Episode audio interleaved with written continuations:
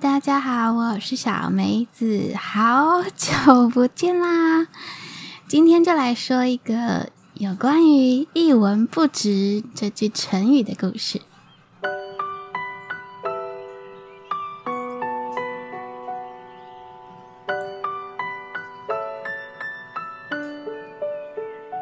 大家都知道，北宋的开国皇帝是谁？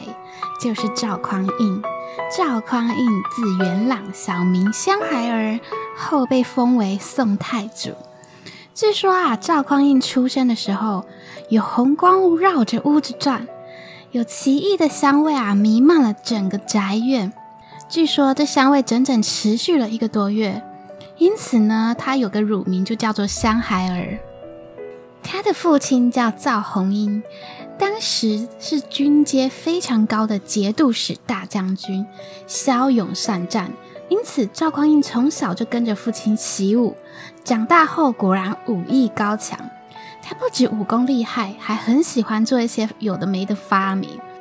他发明一种武器叫做盘龙棍，后来啊演变成为现在的双节棍。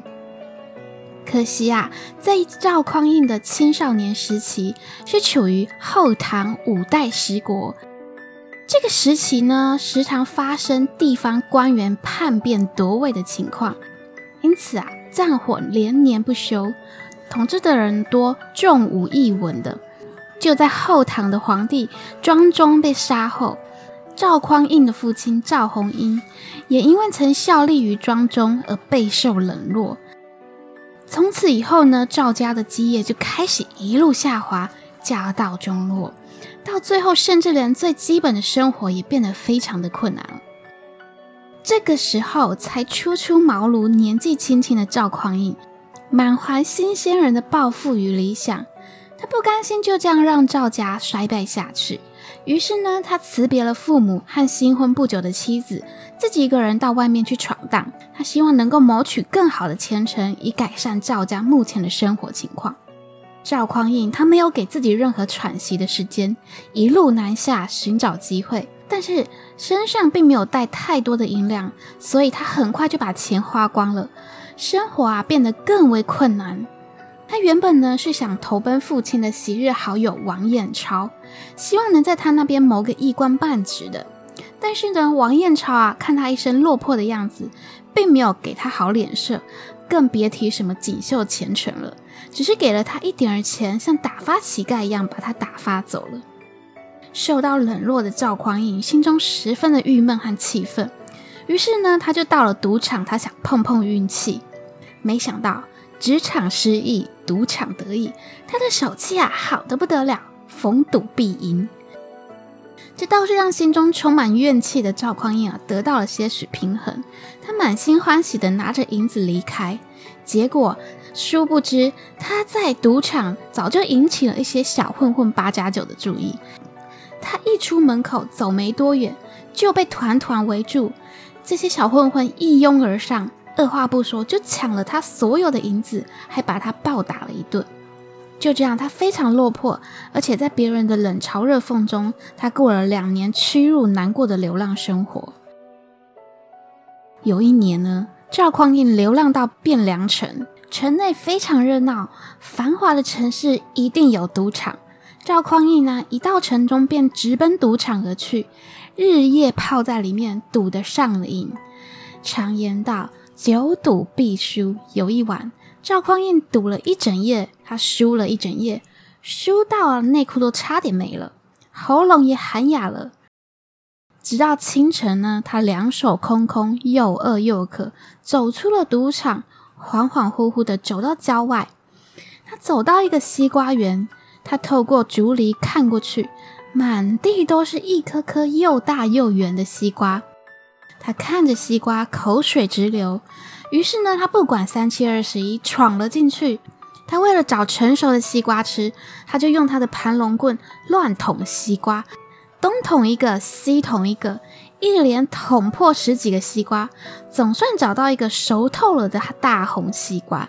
他捧起来就狂嗑，正吃得津津有味的时候，突然听见有人跟他打招呼：“你。”这么早啊？他抬头一看，原来是汴梁城市场里摆摊卖西瓜的王老头儿。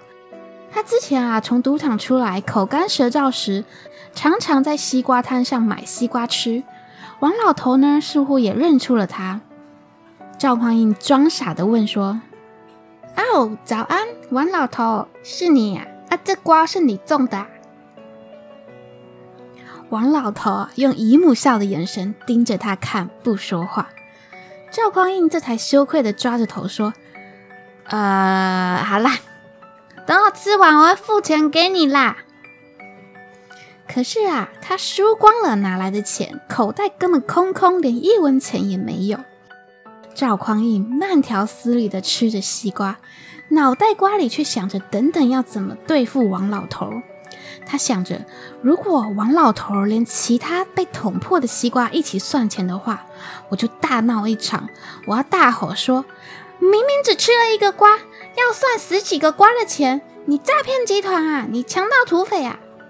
但如果只算我一个瓜的钱，我就是也大吼：“这么小又难吃的西瓜，居然要这么多钱！你诈骗集团啊！你强盗土匪啊！”想到办法以后呢，他满意的三两口就把西瓜啃完了。他缓缓起身，用衣服擦了擦嘴，拿起他的盘龙棍，转身就想走。王老头呢，赶紧一只手把他拉住，另一只手呢伸到他面前说：“钱还没给我呢。”赵匡胤嬉皮笑脸的说：“哦，啊，你要多少钱？”出乎意料，王老头伸出一根手指头说：“一文钱。”这下赵匡胤无话可说，他急得满脸通红。他放下盘龙棍，无可奈何地说：“啊，哦，那个王老头，我我我今天没带钱，这这根盘龙棍给你当抵押吧。明天明天我拿一文钱再来赎回，好吗？”王老头盯着他看了许久，又看了一眼那根棍子，他叹息着说着：“唉，可惜呀，可惜呀。”嗯，你是可惜那些被捅破的西瓜吗？那可能是哈那个半夜被狸猫咬破的啊，那跟我没关系哦。赵匡胤做贼心虚，他也马上意识到自己失言，说出西瓜是被捅破的。根本不打自招，他的脸更红了。王老头呢，还是一直摇头。忽然啊，他直视赵匡胤说：“哎，我是可惜这根盘龙棍啊，这根万金不换的盘龙棍，若是拿在英雄的手里，可以干惊天动地的大事儿。但今日落在你手里。”只是用来在赌场上耍威风，在瓜园里面捅西瓜，白吃后呢就被当抵押品。依我看来啊，他连一文钱也不值。我不要，你拿回去吧。王老头这番肺腑之言，说的赵匡胤羞愧难当。他突然醒悟，他一下跪在地上，抓着王老头的裤子，边哭边说。您哪里说的是我这根盘龙棍？您分明说的是我赵匡胤啊！您教训的好，我一定会痛改前非的。赵匡胤说啊，起身向王老头双手抱拳鞠躬后，拿着盘龙棍就走了。从此以后呢，汴梁城里的大小赌场再也没有赵匡胤的身影了。十年以后。赵匡胤当了宋朝的开国皇帝，建都汴梁，开启了封建时期最辉煌繁荣的时代。这个时候呢，他再回去找那种西瓜的王老头，他早已经过世。为了感念王老头当年的劝诫之恩，赵匡胤下旨为恩人重新修建坟墓，并亲手在石碑写下。亦是王老先生之墓。故事说完了。说到这个赵匡胤啊，他的故事真的非常多，而且都很有趣。还记得河东狮吼那集我说女权是从宋朝开始抬头的吗？就是因为赵匡胤的改革，他虽然是武科出身，但是啊，他却立志扬文弃武，鼓励所有的人都可以读书。那他为什么要扬文弃武呢？跟他怎么当上皇帝啊，有非常大的关系。在后周时期，他是皇帝周世宗的禁军统帅，跟着世宗啊，他南北征战，两个人就像麻吉一样。因此，周世宗非常信任他，让他握有相当大的兵权。在世宗死后呢，太子才七岁，因此赵匡胤的部下发动陈桥兵变。全部的人呢都拥护赵匡胤当皇帝，硬是啊把黄袍披在他身上，大家一下跪在地上就大喊“皇上万岁”。就这样，他创下史上唯一没有流血、没有伤亡的兵变，他就当上了皇帝。但是赵匡胤他心里非常明白，这种武统的政治啊很难持久。道理很简单，今天呢，你凭借着武力夺取了政权，明天你的手下的将领也会逐渐累积实力与威望，进而呢，有样学样，建立属于自己的新政府。因此，他一直担心以后他的其他部下将领也会发生类似的事情，进而推翻他。于是，他想了一个办法，他把所有跟着他出生入死的将领们全部聚集在一起吃饭喝酒。然后他开始谈心，他说：“哎呀，这个皇帝好难当啊！你们谁想当啊？就给你们当吧。我当到压力好大。这将领们当然都不明白啊，大家都是拥护他，跟他统一阵线的，他压力怎么会大呢？”接着赵匡胤继续说：“哎，你们谁想当皇帝？我不知道，但我每天都担心以后要是你们的部下。”也帮你们黄袍加身，即使到时候你们不想当，也身不由己啦。将领们听完啊，都惊恐的你看我，我看你，不知道到底什么意思，请皇上明示。他才又继续跟他们说：人生苦短，你们啊，不如多积些金银财宝留给子孙。你们不要再操劳国君大事啊，自动放弃兵权。朕啊，会赐你们金银，赐你们田田宅，让你们能安享天年，并庇荫子孙。这样啊，君臣无所猜忌，不是很好吗？隔天，这些出生入死的将领们纷纷辞官返乡，并且啊，在他们的家乡享受着荣华富贵了。这就是有名的杯酒释兵权。赵匡胤很聪明呢，他不像前人一样推翻。政权建国之后啊，直接把有威胁的功臣全部直接杀掉，反而呢是促膝长谈，规劝退休。从此以后，他开始扬文弃武，因此宋朝的经济文化都获得非常大的跳跃性的发展。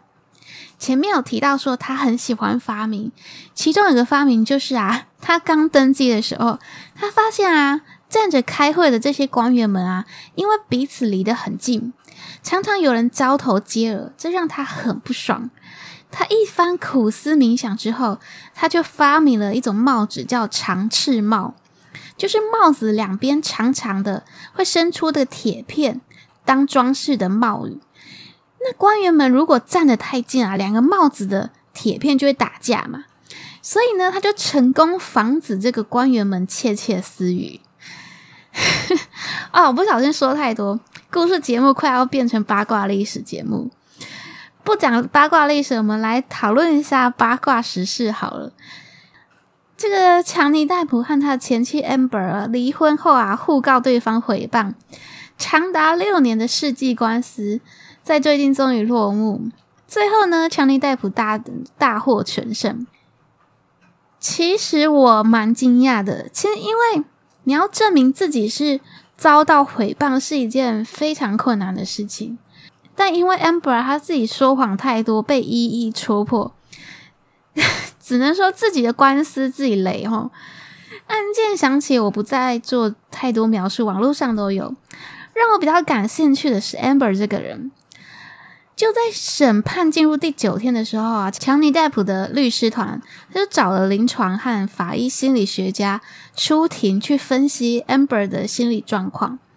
那这位心理学家他还跟 Amber 详谈超过十二个小时，还有调查一些案件的相关的文件的录音啊、影片，以及 Amber 的医疗记录、心理治疗记录等等，他对他进行评估。判断啊，Amber 患有边缘型的人格障碍和表演型的人格障碍。在医学上，拥有边缘型人格障碍的人啊，会害怕，嗯，被遗弃，对对此感到非常的极度的恐惧。所以，当有人要离开自己的时候啊，边缘型人格障碍的人就会用很极端的行为来反抗，试图持续与对方保持联系。例如，他会用身体暴力，或者是言语暴力、威胁啊、自残等等。那这种表演型的人格障碍的特征之一呢，就是会过度戏剧化。嗯，想要展现自己的行为，会把事情讲得非常的非常夸张，然后非常非常严重，但其实可能没有这么严重。然后呢，透过观察也发现，Amber 啊，他会。突然非常的生气，又突然非常的悲伤，情绪转换的非常快，让人以为他是在演戏。这就是表演型人格障碍。还有一个特征就是他会想要寻求关注，当他发现他自己不再是焦点的时候，他们就会开始演戏，假装自己是受害者，或者是捏造一些故事来引起注意。他渴望被认同，所以心理心理学家也说。Amber 他会带有有一些操控他人的意图，嘴巴说愿意接受别人想法，但实际上表现却不是这样。过去他的医疗记录也指出他有脾气暴躁啊，有自残的经历等等。啊，还有一件很有趣的事情，就是就是有些媒体他透过照片，他发现 Amber 他似乎有意模仿强尼戴普前一天出庭的穿搭。不光是衣服，他连配件样式，他都要选很一样、很类似的，所以很多人都怀疑他是以这种心理战术的方式在消耗强力戴普以及他的团队。就是说，你有没有过这种一种感觉？就是当一你一直看到有人啊有意无意模仿你的动作，或模仿你的穿着，或模仿你的说话时，你会出现莫名的烦躁感。特别当这个人又是你讨厌的人，或是跟你不对盘的人的时候，这就会让人联想到社会心理学当中的交换理论，就是 A 强化了 B 的行为，B 又反过来又强化 A 的行为。当对方引起你的烦躁的时候，你可能就会将更多的烦躁交换回去。我真的不得不怀疑，Amber 试图用心理战去激怒强尼戴普。我只能说，真的不怕遇到错的人，就怕遇到疯子。Amber 是不是水瓶座？哎呦，开玩笑的啦，不是水瓶座啦。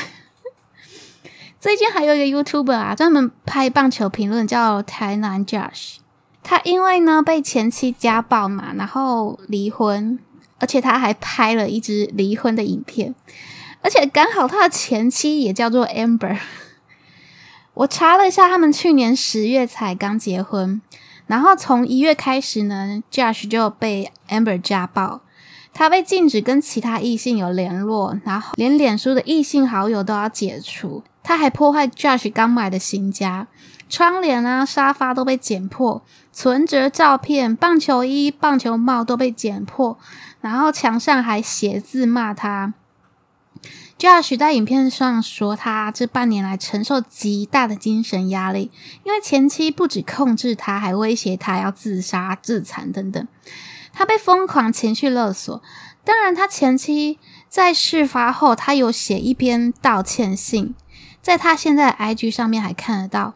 信上他有承认他自己是情绪失控，他也意识到自己生病了，需要看医生。啊，这让我想到我弟。我弟以前也教过一个恐怖情人，Oh my god，真的超恐怖！他情绪非常容易失控暴走，常常常常威胁我弟说他要自杀。我弟不敢跟他果断分手，就是怕他有自残自杀的行为。他不止监控我弟的手机、电脑，甚至是银行账户、信用卡等等。有一次呢，我弟他受不了提分手，他不让女生进门嘛，女生竟然爬外面的墙壁，耶，爬到三楼我弟住的地方，然后疯狂敲打窗户，他真的是吓死了。虽然这个恐怖情人拖了很久，还好最后有成功而且安全的分手。其实这几个事件。都很类似，都很明显，都是女生的情绪失控，进而做出一些很脱轨的事情。加上他们有强烈的控制欲，所以大家都在检讨女生嘛，很正常。但其实我觉得，他们都只是生病了，自己知道或不知道，而且他们常常为了自己失控的行为，然后事后道歉。有时候觉得他们其实。也有点可怜。Josh 拍影片说，是为了其他不敢求救的被家暴的受害者，他站出来发声，告诉他们如何自救。但我个人觉得，其实这样子摊在阳光下还是不太妥当，因为 Amber 一定会被攻击，所以就是一堆网友就跑去 Amber 的 IG 啊留言骂他。我觉得他都已经发道歉信，也有病识感了。你知道有病识感，一个有忧郁症或躁郁症，或者是呃这种人格障碍的人，意识到自己有生病是一件很很困难的事情。他已经有病识感了，他如果这样做，无疑是在把他往火坑里面推。如果他们真的曾经相爱过，我觉得是不是有更圆融的处理方式呢？还有一则 新闻也是哦哦，真的是傻眼！我看到标题我就傻眼，标标题写说有一个法官月薪十万十多万，他全部交给他的妻子，身上只剩下三百元。他写纸条，卑微的讨钱，却被妻子拒绝，所以他诉求离婚。他结婚已经四十多年，两个儿子都已经成年。然后突然诉请离婚，唉，那个新闻内容有点多，你们可以自己去看。反正总之呢，就是他遭受妻子长期的言语、精神的虐待啊，肢体暴力、经济控制等等，他只好最后他受不了，就是诉请离婚嘛。我看完我就觉得，哦，天呐，四十年呢，你是怎么忍的？我大概两个礼拜我都忍不了。哎，你们的伴侣生病了，请带他们去看医生好吗？你这样忍让，只是在加重他们的病情而已，而且你就是帮凶啊！我真的很想唱歌给你们听。爱我你的心，青春无大钱，看未到天光。蓝龙西欧阿米，好啦，上面这些恐怖情人，我觉得都是少数极端的案例。呃，我觉得我们大家比较常遇到的是这种恐怖情人的初期症状——控制狂情人。也许你在一段关系中啊，感觉到自己被控制着，被要求啊，凡事都要按照对方的方式摆放物品啊，或者是。在他规定的时间内被要求做事情等等，拥有控制狂性格的人啊，他通常不太会意识到自己不由自主的控制欲，所以他就泛滥的使用情绪勒索当成自己的手段。但其实他们所有的思想中心都是来自于焦虑，他们需要每一件事情都在掌控中才会感觉到踏实。小到控制午餐吃什么，大到干涉伴侣的工作或者是金钱，控制狂的心中都有一份蓝图。他们很痛恨突发的状况，当外界的一切啊，如果没有按照他的预期来运转的时候，控制狂呢就会严重的感觉到不安全与愤怒，而且他们也会企图让别人感受到他们的焦虑，去分散自己的不安全感。我举个例子，呃，例如原本两个人预计生日要去吃如丝葵，到了以后呢，发现啊，如丝葵客满了，而且不能现场排队，一般人可能就觉得哇，有点失望诶，但大概也就无奈的在附近随便找个店家，就是将就一下就吃晚餐。可是呢，对控制狂来说，生日竟然不能照原定计划吃茹丝葵，这件事情呢，就像一根针插在他们的背上，他非常不舒服。他身边的人呢，也会发现他心情变得非常差。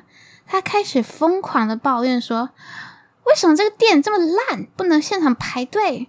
然后疯狂的抱怨你说：“为什么你不事先先定位？”反正他就是会一直纠结在这些他认为别人的错误上面。所以啊，常常跟控制狂辩论事情的逻辑对错，不但没有帮助，而且呢，还会陪他一起陷入情绪的漩涡里面。控制狂热爱在毫无意义的争论中浪费时间，他很容易就陷入偏执的情绪，把事件的不如预期的发展啊，全部都推给对方。这对他们来说是一种防卫机制吧，所以他们还会常常就是想要挑战旁边人的底线。他一旦成功一次，他就会试图挑战下一次。例如，啊、你的控制狂的情人说：“哎、你不来接我下班就是不爱我，你快点来接我哦。”如果你妥协了一次呢，下一次他就会要求你用更多的表现证明你爱他。因为对控制狂来说啊，真正重要的并不是，呃，你有没有来接他上下班，而是他，而是他想要知道自己是否一直保有影响力。因此，这个时候你就要清楚的让他知道，你不会因为没照他的计划走而改变你们之间任何的关系。你可以说：“哎，宝贝，我有自己的事情要忙，我无法做到每天接送你上下班。但我爱不爱你跟这件事情没有任何关系。我做到不代表我爱你，我不做也不代表我不爱你。所以，如果你是被控制，你就可以这样子说。”而且你要用呃稳定和而且平和的语气让他知道，不管你接受或不接受，都不会影响你对他的爱。他在你身边是非常安全的。但如果呢，你是控制别人的人，你可以好好的呃想一下啊，内心真实的渴望是什么。是什么渴望让你需要用到如此强硬的手段来获得？你的不安全感是什么？然后温柔的让你的伴侣知道你的不安全感是什么，而不是用强硬的手段来获得。唉，人生本来就是充满着无常，充满着难以预期的状况啊！所以，如果你越是想要控制，往往越容易体验到失控。啊，像我妈，她，我妈就是很明显有躁郁，还有忧郁，但是呢，她自己当然不愿意承认。所以我刚刚说有病识感是非常不容易的事情，因为你要带她去看医生是不太可能的事情，常常就是比一般人更认真看待每件事情，但他却常常落空，所以他们就会将。更多的沮丧和压力加在他们自己身上，让他们更容易爆炸。所以旁边的人就是看到这种情况，就我们为了减缓他的情绪，就不得不迎合他的要求。他们就这样子来换取被控制者不找自己麻烦。可是这样子，我们的关系就会陷入一个恶性循环。因为如果我我随着他的情绪走。我很快就会发现，我自己又活得很压抑又不快乐。因为每次当我妈她的焦虑发作的时候啊，就会说很多很多伤人又不合理的话。后来我就想说，我们不要一一直委曲求全。如果我觉得我们确定我们自己没错的话，就是只能在心里告诉自己说：“我没错，我没错，我只是扫到台风尾而已。”等他冷静下来了，再好好沟通。不过，我觉得他们本身也活得很累，因为在他们生活中有太多太多不不安全感，随时都可以爆炸。尼采在《善用二的彼岸》曾经说过：“如果你让你的情绪总是处于失控状态，你就会被感情牵着鼻子走，丧失自由。所以我希望大家面对突如其来的情绪时，你要意识到，情绪它只是一个信号，它在提醒你的生命能量没有被满足。所以，如果你放任你的情绪继续的控制你的思想和你的行为的时候，这时候你就会变成一个没有灵魂、没有力量的人。你只能一直被情绪挟持。最糟的情况，你就会走无法走出那个深渊，你就会生病，你会忧郁症，你会躁郁症，等等等，所有的病都来了。所以很多时候，我觉得大家说的厌世人生，其实起因都是因为小事情嘛。例如说，你没赶上公车，打论文没存档，踢到电源线，遇到狗在路上拉屎害你迟到，打好的告白信呢，原本没有送出，却被猫咪的脚脚按到 Enter 键。如果你被这些小事情影响你的情绪，你要很快的察觉，然后消化。然后处理。如果你不能觉察自己的负面情绪，你就会滋生出越来越多的负面能能量，最后你就可能被这些负面能量吞噬。以前一个老师啊，他在课堂上就曾经问过我们说，他手上的一杯水有多重？大家七嘴八舌没有结论。老师才说，这杯水的绝对重量并不重要，问题在于你拿着这杯水多久。如果我只是拿一两分钟，它很轻；但如果你是要我拿一个小时，手臂就会开始酸痛。如果你要拿着这杯水一整天，那手臂肯定会受不了。最后呢，就只好放下来。所以，不论这杯水我要拿多久，这杯水的重量都不会改变。但是，只要我握着这杯水越久，它就越来越沉重。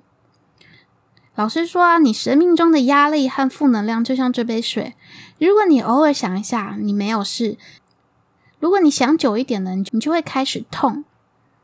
如果你整天一直想这些负面的事情，其他的事情都不能做了，你整个人就几乎会崩溃，直到你放下它。所以，许多的压力和烦恼都是因为我们一直没有学会放下，就会大到无法承受。